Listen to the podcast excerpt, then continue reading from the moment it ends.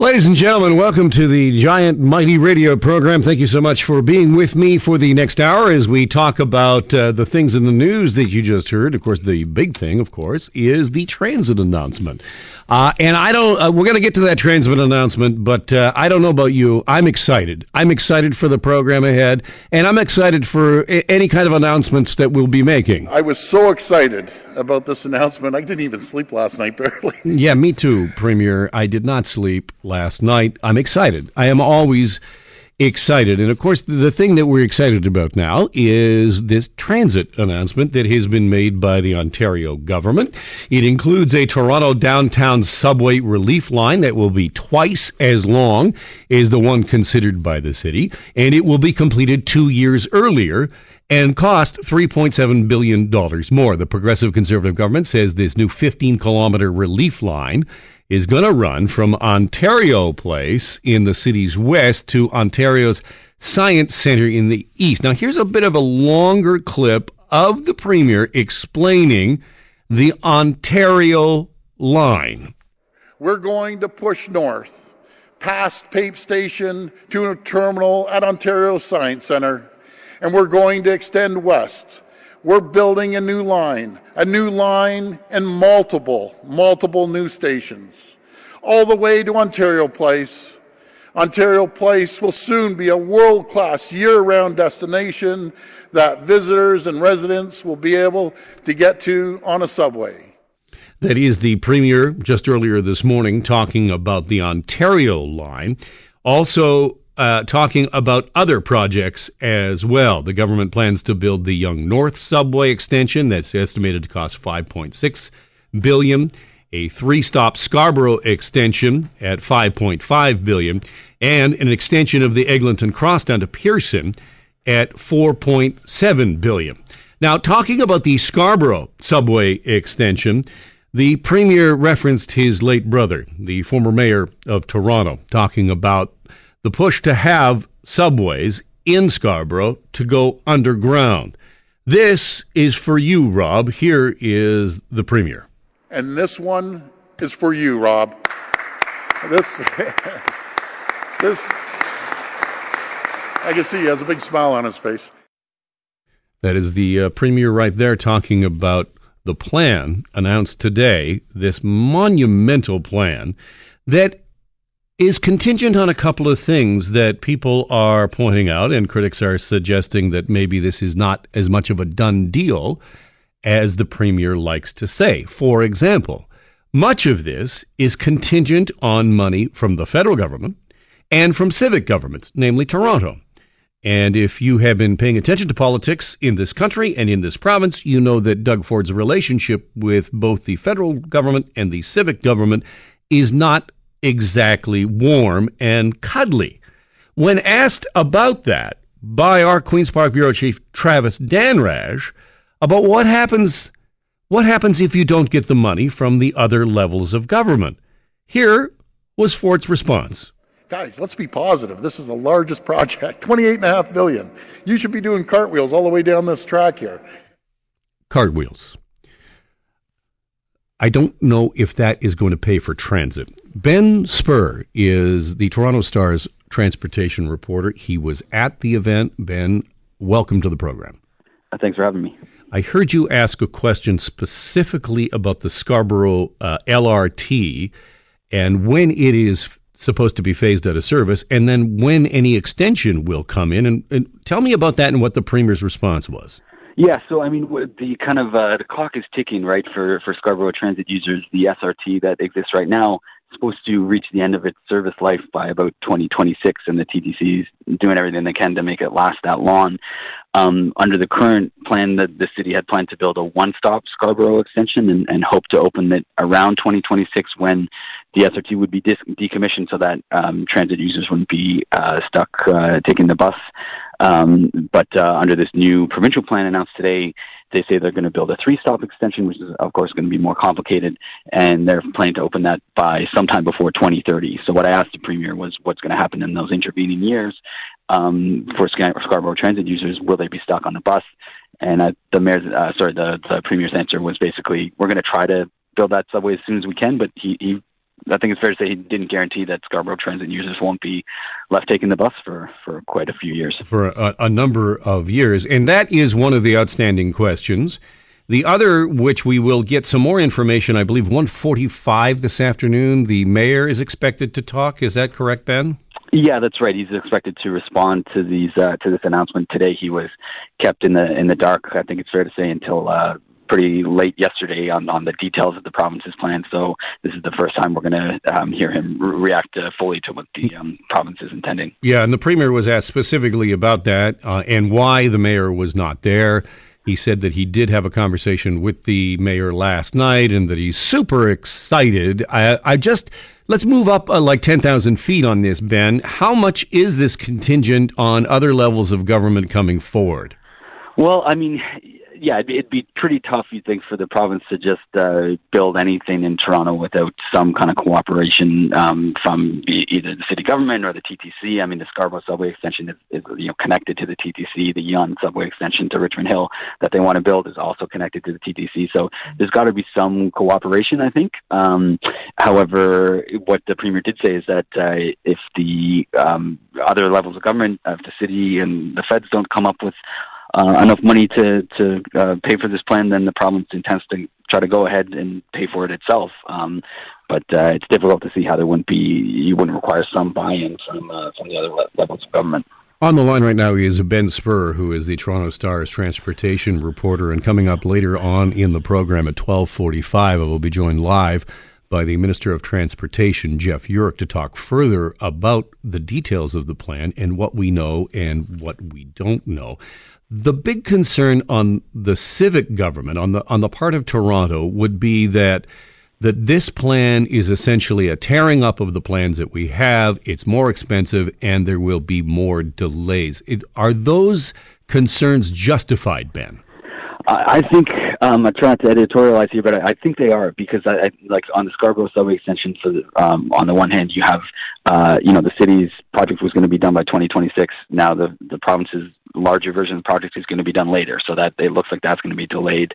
Um, the city had hoped to open the Relief Line subway by 2029 and the province is saying that uh, they're going to double the size of the line and open it two years earlier. And and and uh, they say there's a bunch of reasons why they say they think they can do that. But um, you know, I just think yeah, anytime that politicians come forward and say we're going to deliver massive transit projects that are going to deliver huge benefit and we're going to do it cheaply and very quickly. Um, you know, I think there's there's reason for skepticism there. The, the the city and the TTC have been planning their version of the relief line for a couple of years. They've invested millions of dollars in the planning. Um, they were supposed to start work on the the shaft to to uh, lower tunnel boring machines into the ground by the end of next year. Um, you know, it's really difficult to see, no matter what kind of technology or procurement process the province uses, that they could start things that quickly. And by comparison, I mean they say construction on this relief line, uh, sorry, on the new Ontario line would take about five years um, the Eglinton Crosstown, which is being built uh, in Toronto right now. It's similar in a lot of ways. It's it's a lighter technology than a subway. It's above ground for large parts of it. It was procured using this P3 model that the province wants to pursue.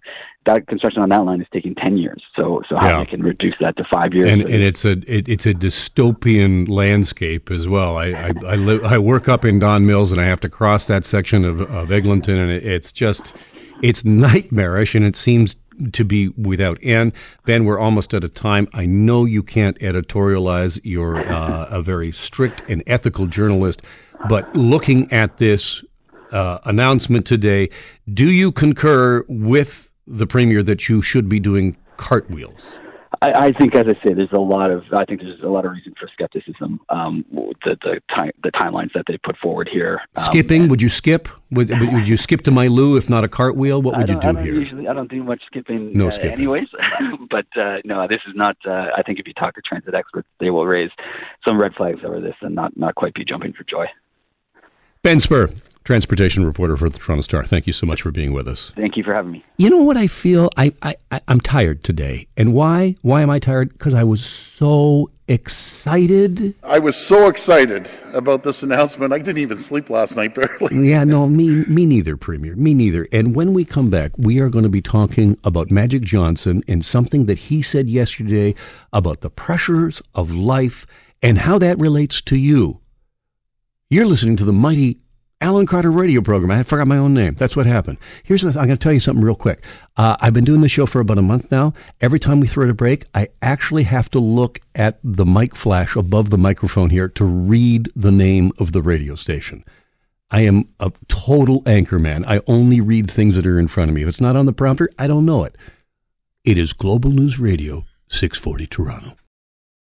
Hope you're having a fantastic day on this Wednesday. The forecast for tomorrow, pretty crappy. Friday, not too good either, but it warms up. So, you know, spring, it is here. The warmth will eventually come. Uh, the Raptors, by the way, we still don't know who the Raptors will be facing in the first round. Obviously, the Leaf playoff uh, thing gets underway on uh, Thursday. That's versus Boston. But at this point, we still don't know who the Raptors will be playing. So excited for the Raptors postseason, big basketball fan. But something happened in the NBA yesterday that I want to talk about, and I don't want to talk about it in terms of sports because you're probably at, like, dude, you're saying I, there are other radio stations where there's people who know a lot more about sports than you, you clown. So, well, don't call me a clown. But uh, so this is what I want to talk about. I want to talk about what happened with Magic Johnson yesterday. Of course, he is uh, the GM, or formerly was the GM of the Lakers, but the Lakers did not make the playoffs despite having a guy by the name of LeBron James. And then yesterday, just as he's talking to the press, he hasn't even informed the owner of the team yet. He just announces he's not going to do it anymore. He's out. And then I want to play for you what he has to say. Here. I want to go back having fun. I, I, I want to go back being who I was before to be free. And then I got a great life. I was like, damn, I got a great life outside of this. What, what, what am I doing? You know, I got a beautiful life. So I'm going to go back to that beautiful life. I'm just going to. And this stuck with me this morning because all of us are not, of course, millionaires and Hall of Famers where we can just go back to our beautiful lives. But I think this is a common experience that many of us have at work and professionally, where you think to yourself, you, you know, I have a pretty good life and this is ruining it. This, I, why am I doing this? Why would I do this? I have a good life. I should be able to have a good life. So I'm talking to all of you out there who have that moment and you think to yourself, what do I do? I mean, I'm not, I can't Magic Johnson and just, you know, hold a press conference and walk away. But how do I get a hold of my beautiful life? Well, Giovanni Maccarone is with us. He's a life coach, owner of Inspire Yourself LC. Uh, and, and Giovanni, welcome to the program. Thank you, Alan. So you heard what Magic had to say. If someone was to come to you and say, How do I get my beautiful life back? What do you tell them? That's a good question. And I find it funny that people think they have to quit their job or their career to have a good life. What I always say is like you have to look at what do you really value? What's most important to you? Like for example, some people love solving problems. Some people love analyzing things. Some people love helping other people. So like in your career, in your profession, do what you value most. So you love it. You won't have to walk away from it. Does that make sense? Okay. Um, what now? In my particular case, I happen to have the greatest job known to mankind. I get I get a radio show. Uh, I get to say whatever I want. None of the bosses listen, except for the problem here is, and I'll just share this really quickly. Uh, we're at the Corus Quay building, and it's a big corporate building, and um, they play the radio station in the washrooms. So what I'm worried about is that Douglas Murphy, who is the CEO of Corus Entertainment, one day is going to, you know, going to be relieving himself. He's going to be decanting and he's going to hear the show and that'll be the end of that. But that's another story. How if, if you if you don't like what you're doing, what do you do? Couple of things. Change it up. Some people they feel like they're stuck in their job. And you say, you know, there's this one, there's that one, and they say, no, no, no, and they'll find all the excuses not to do it. So, you know, we live in Toronto and the GTA where there's always jobs available. So that's one option. Another option is, again, find what you value most and see how you could do that position or how you could do that job in your current position. Or how you could find, you know, if you love analyzing things, where in your current position do you analyze things? Some people are doing the things they love and they're not even noticing it. You know, I'm a big fan of talk therapy, and I don't care who knows it. Um, you know, I've been through therapy sessions when I've had some rough times in my life. I mean, you just simply don't go through life as an adult without carrying some water, without carrying some weight over the years. And sure. one of the things that really has always stuck with me is how do I go in my life from being a passenger on the bus to driving the bus? How do I hmm. do that? Are you asking me? I, I, well, I believe you are the guy. You are the co- you are the guy that has the I, life coach.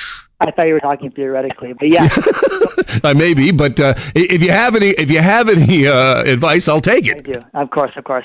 So the fact is, people are in the driver's seat. They've just been hypnotized to believe they're in, they're in the passenger seat. You know, we go through school learning to be an employee.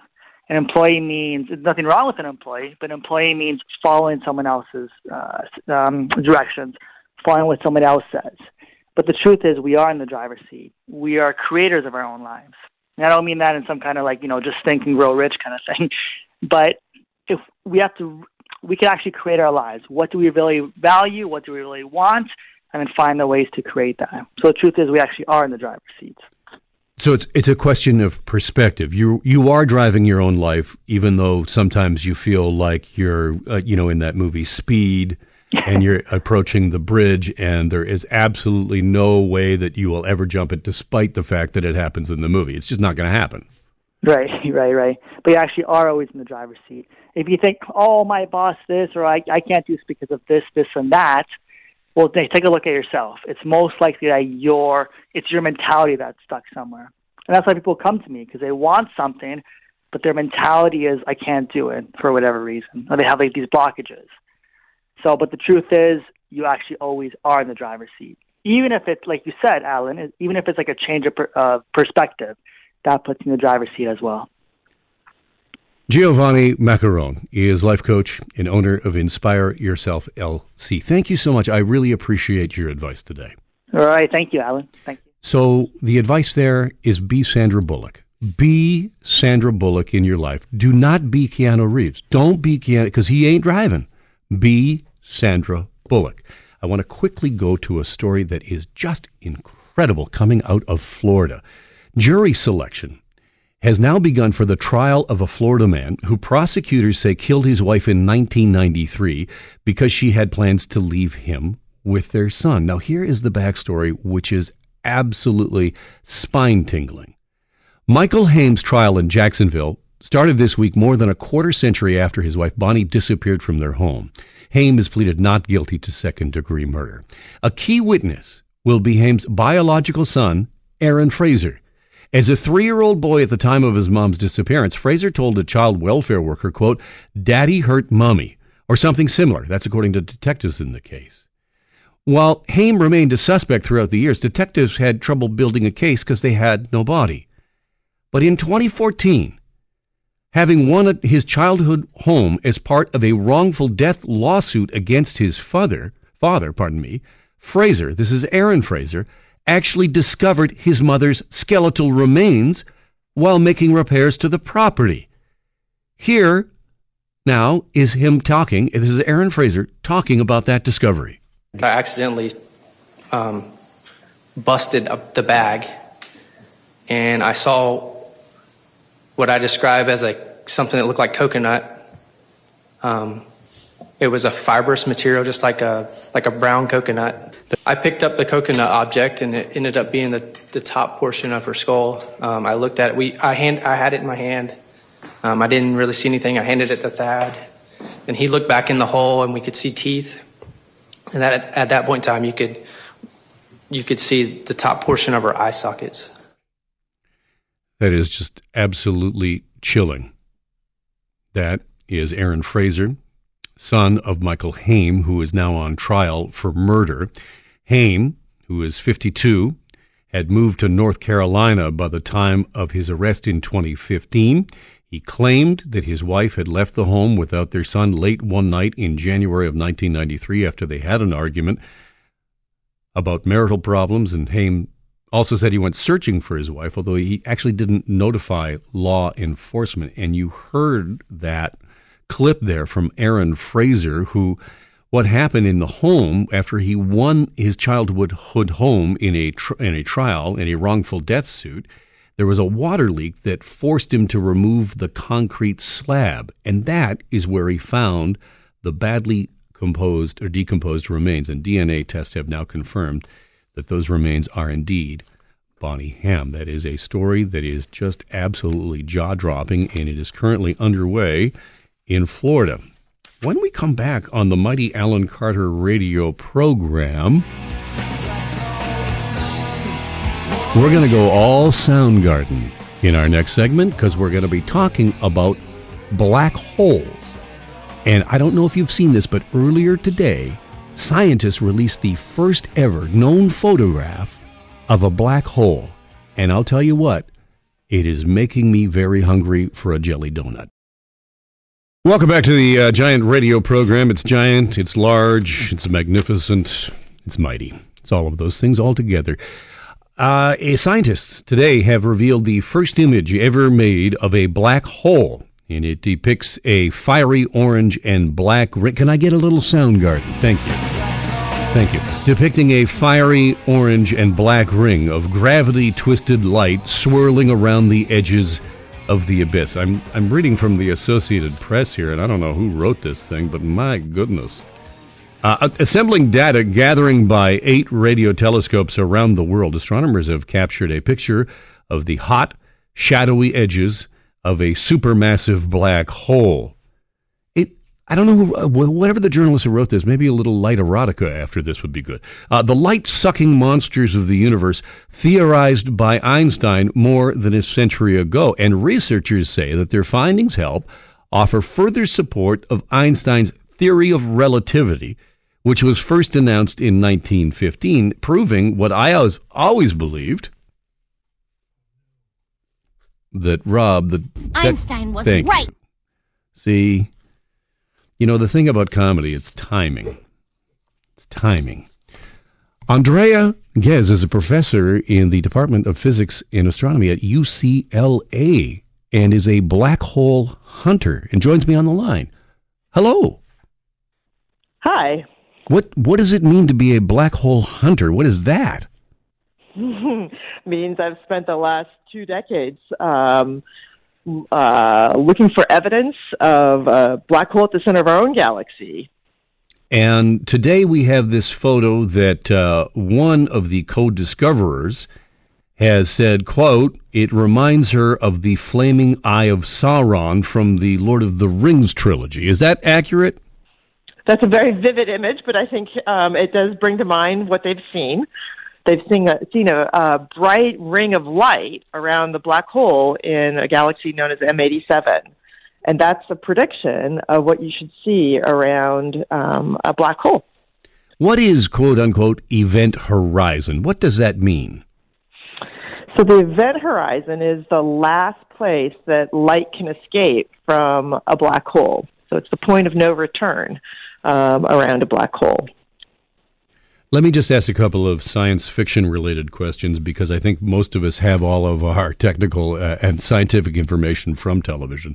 If I go through a black hole, will I be transported back in time to the Nazi era Germany, kind of like that Star Trek episode? Oh my goodness. Well, there are all sorts of uh, sci fi things that you can invoke with black holes. So you can invoke the idea that you could tunnel through uh, to a different uh, place or time in the universe. Of course, this is the, the realm of science fiction. We have no evidence um, that, that this, such things actually do happen. Tell me what is actually the significance of what was, has been released today. So the significance of what's been released today is a um, clear confirmation of a prediction that was made about how black holes um, should affect um, space and time around it. Um, so gravity, which is one of the four fundamental forces, is in fact the least tested of those four. So this is an important new test of how gravity works. And in terms of the science and the technology to be able to capture this image, tell me about that because clearly pre- previously, you know, we just have not had the ability to do that. Why can we do that now? So what's happened here is um, pushing on the idea that you can bring the light together from telescopes from all around the world. So this has um, happened before at uh, radio wavelengths, and so this is pushing towards um, a different wavelength regime. So in the submillimeter, which allows us to capture a different kind of light and at a different resolution. So this is tremendously um, ambitious in terms of the technology. And so part of the excitement of seeing this image is realizing that they've succeeded in um, bringing these telescopes from all around the world to work um, together like one giant um, uh, telescope. Before I let you go, Andrea, I want to ask you uh, this question and whether or not you have always believed this to be true. Einstein was right. Was Einstein right all along? of course, as a scientist, one wants to be open-minded. So it certainly looks uh, from this uh, from this experiment like uh, he was indeed right. Andrea Ghez is a professor in the Department of Physics and Astronomy at UCLA and is super stoked that we now have actually seen a black hole. Thank you so much for being with us. Thank you. Tomorrow we have the provincial budget. Uh, that is is kind of catnip for political uh, people like me. I just just love the budget. I love everything about it. I love diving into it and reading it. And I'm kind of disappointed that for the first time in about a decade, I will not be in the budgetary lockup. Instead, I'll be doing this radio program, and our Queen's Park Bureau Chief, Travis Dhanraj, will have the OPP officers watching him go to the bathroom instead, because that's what happens when you're in the lockup. Every time you want to go to the bathroom, you kind of walk out of the room, and there's a copper right there, like, where are you going? I'm, I'm, I'm, I'm, I'm going to go see a guy about a horse. But I pity the fool. And so that happens. I want to bring in now our guest is our next guest is Jeff Yurek, who is the Minister of Transportation and was part of that transit announcement uh, earlier today. And Jeff, just before I get you on the line, I want to ask how well you slept, considering the Premier had this to say. I was so excited about this announcement. I didn't even sleep last night, barely. Jeff Yurek is the uh, Minister of Transportation and is on the line. Jeff, did you get any sleep last night? Yeah, I, I was up pretty early though, but uh, I, I got my uh, six hours in. It was good. You slept like a baby. This thing was. Oh. No problem. See, that's the difference between you and the premier, right there. Let's talk about let's talk about this plan, uh, and let's begin with I think what is the major stumbling block for a lot of people thinking that this will actually happen, which is where's the money from the feds and also from the city? Your government does not have a great relationship with the federal liberals and does not have a great relationship with Mayor John Tory. Why do you think you're going to get the money? Well, I mean, first of all, uh, Monte McNaughton, the Minister of Infrastructure, has been in uh, conversation with uh, Minister Champagne uh, over the last few months, uh, working out how uh, we can have the federal government share in this program. And, and I don't know why the federal government wouldn't want to be a part uh, of this great investment uh, in the uh, city of Toronto that's going to benefit the entire GT GTHA region. Well, and, I can you know, think of one thing. I can think of the, the, like stickers, for example, and all the rest of the shots that you're taking at Justin Trudeau every opportunity you can. So there, there's a good reason why they wouldn't want to be involved. Well, you know, I you know I think they have quite a few members uh, sitting around the uh, the caucus uh, federally that uh, uh, would love to be part of uh, transformation in their region to expand transit. So, you know, I, I you know, in, in the conversations with Minister Champagne have been going on quite well, and and I could foresee them uh, being uh, putting in their share of the money that's that's much needed. All right, um, let's you know, let's move on from the money real quick, and I, I want to play yeah. for you what the uh, premier said, just talking about how this Ontario line will work and where it will go. We're going to push north past Pape Station to a terminal at Ontario Science Centre, and we're going to extend west. We're building a new line, a new line and multiple, multiple new stations, all the way to Ontario Place. This will be much more expensive than the current proposal for a relief line, and also you are proposing some differences in technology and the way that you actually do this. Tell me about the cost and tell me about how it actually runs the relief line, where it's above ground, where it's below ground. Well, certainly. I mean, uh, it, we're costing estimates around $10 billion, uh, which is actually uh, less than where the, uh, uh, the city is with regards to forecasts for the, the current relief line. So we're going to use the uh, spine, the spine of the Ontario line will be the relief line that's already been planned. um, and using the technology, you know, we're going to use a, a, smaller type of rail, lighter rail than what's used in the heavy track that the TTC has been using for decades, and it's and it's out of date. Uh, smaller cars, but more of them. So that means we don't have to drill as big a holes. We don't have to go down as deep. And also part of that plan on the Ontario line is, of course, we're going to go over the Don Valley instead of underneath it, um, which will give us tremendous amount of savings uh, it'll enable us to build this uh, longer line, almost twice as long as the original relief line, uh, and the Ontario line will be uh, very much uh, close to the same cost that uh, is currently put forward by the City of Toronto. Jeff Yurek is Ontario's Minister of Transportation. and He's on the line with us live. The, what you're talking about, though, is much of the same technology that's being used on the Eglinton LRT, which has proven to be costly and has gone over in terms of when it's supposed to be done. Well, I mean, uh, the uh, Eglinton uh, crosstown is uh, still on budget, um, and uh, I think they've uh, they've learned a lot during that construction. But uh, you know, we've had uh, this line uh, costed out uh, with regards to how it's going to be built. The as I said, the the, the boring machines won't have to go as deep, which is a huge cost savings. Um, and again, yeah, the lighter rail and the fact that we are going to be above ground going over the Don Valley is, is the cost savings are, are, are in place there. Um, you know, we're looking for the Ministry of Infrastructure to be putting this out uh, out for tender, and uh, we'll get get right to work and getting this built for for the rider of the TTC. Speaking about putting things out to tender, one of the major problems with, for Metrolinx with the Eglinton Crosstown and also the TTC is with Bombardier and the delivery of vehicles. My understanding is that the province of Ontario continues to have a regulation, a Canadian content regulation on the books that requires the province to buy uh, rail cars or any kind of transit vehicles that have a majority of Canadian content. In other words, have to be built in Ontario or in Canada. Is that does that remain the case, Minister?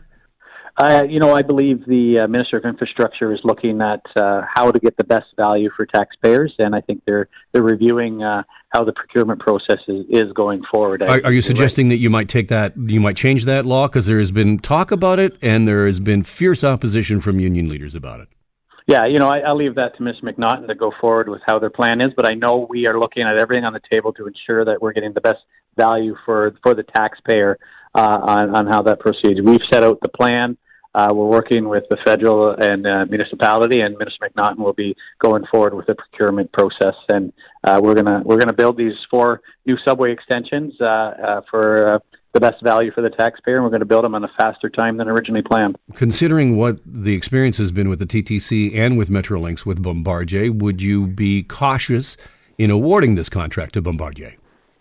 Well, I think we're going to have to have a serious discussion uh, with Bombardier uh, uh, to ensure that uh, they're stepping up their game to ensure they can deliver if they so get the contract. Uh, uh, if they're part of the process, but I think we're going to we'll extend that to everyone that's coming forward uh, with regards to the build of these subways. We have uh, timelines. We want the the uh, the Ontario line up and running by 2027. So uh, we're going to be very stringent on our on our procurement process and. And as I said earlier, uh, Minister McNaughton will have a process in place to get us the best value. Your government has also announced plans to build uh, the Yonge North subway extension that's estimated to be 5.6 billion.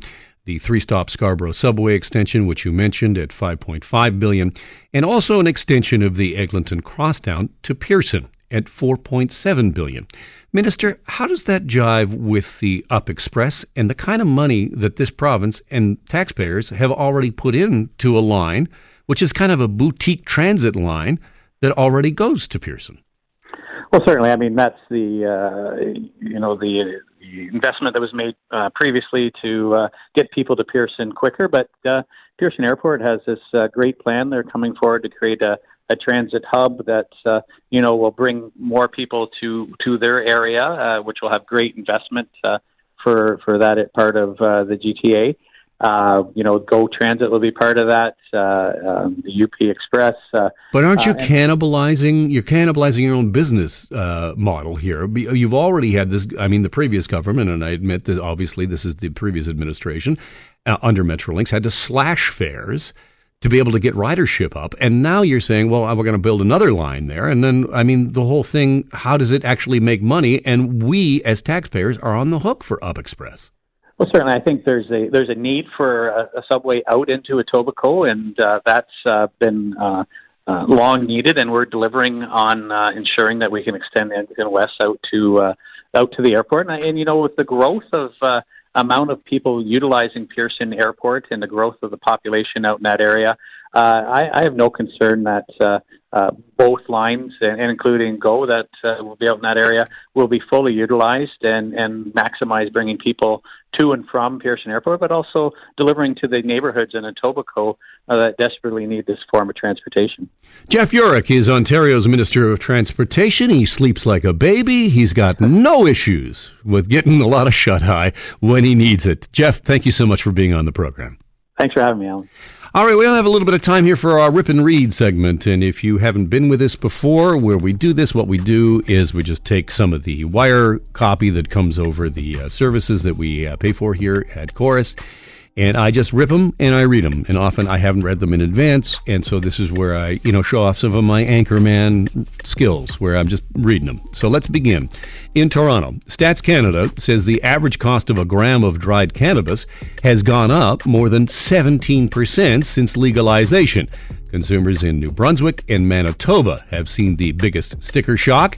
The government agency says the average price per gram post legalization $8.04. That is 17.3% higher than pre legalization price of $6.85. Let's go to Philadelphia. A jury unable to reach a verdict in the trial of a Delaware man who admitted he broke the thumb off of a $4.5 million statue at the Philadelphia Museum.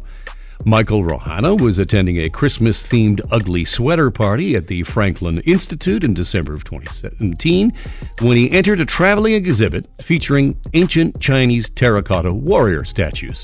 Authorities say the 25 year old man took photos while posing next to one of the statues and then snapped off the statue's left thumb.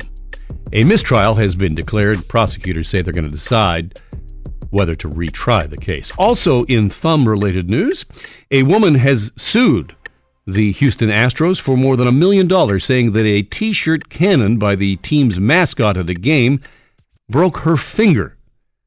The Houston Chronicle reporting that Jennifer Haggerty alleges the mascot named Orbit shattered her left index finger during a game last July when a t shirt fired from a cannon into the stands hit her finger. The Astros saying in a statement the team, quote, is aware of the lawsuit and disagrees with the allegations. The team says it will continue to use t shirt launchers during games. Alan! Alan! Is that, Alan! is that me? Alan! Am I Alan! out? I am out of time. I am out of time. Time to go on to my other job, which of course is being the anchorman on Global News. Beginning at 5:30, you can see me on Global News and that program is simulcast on this radio station beginning at 6. Until tomorrow, have yourself a lovely day. Remember, Einstein was right. We'll see you tomorrow. Einstein was right. See you oh, tomorrow. Oh, what a joyful day to frolic and play.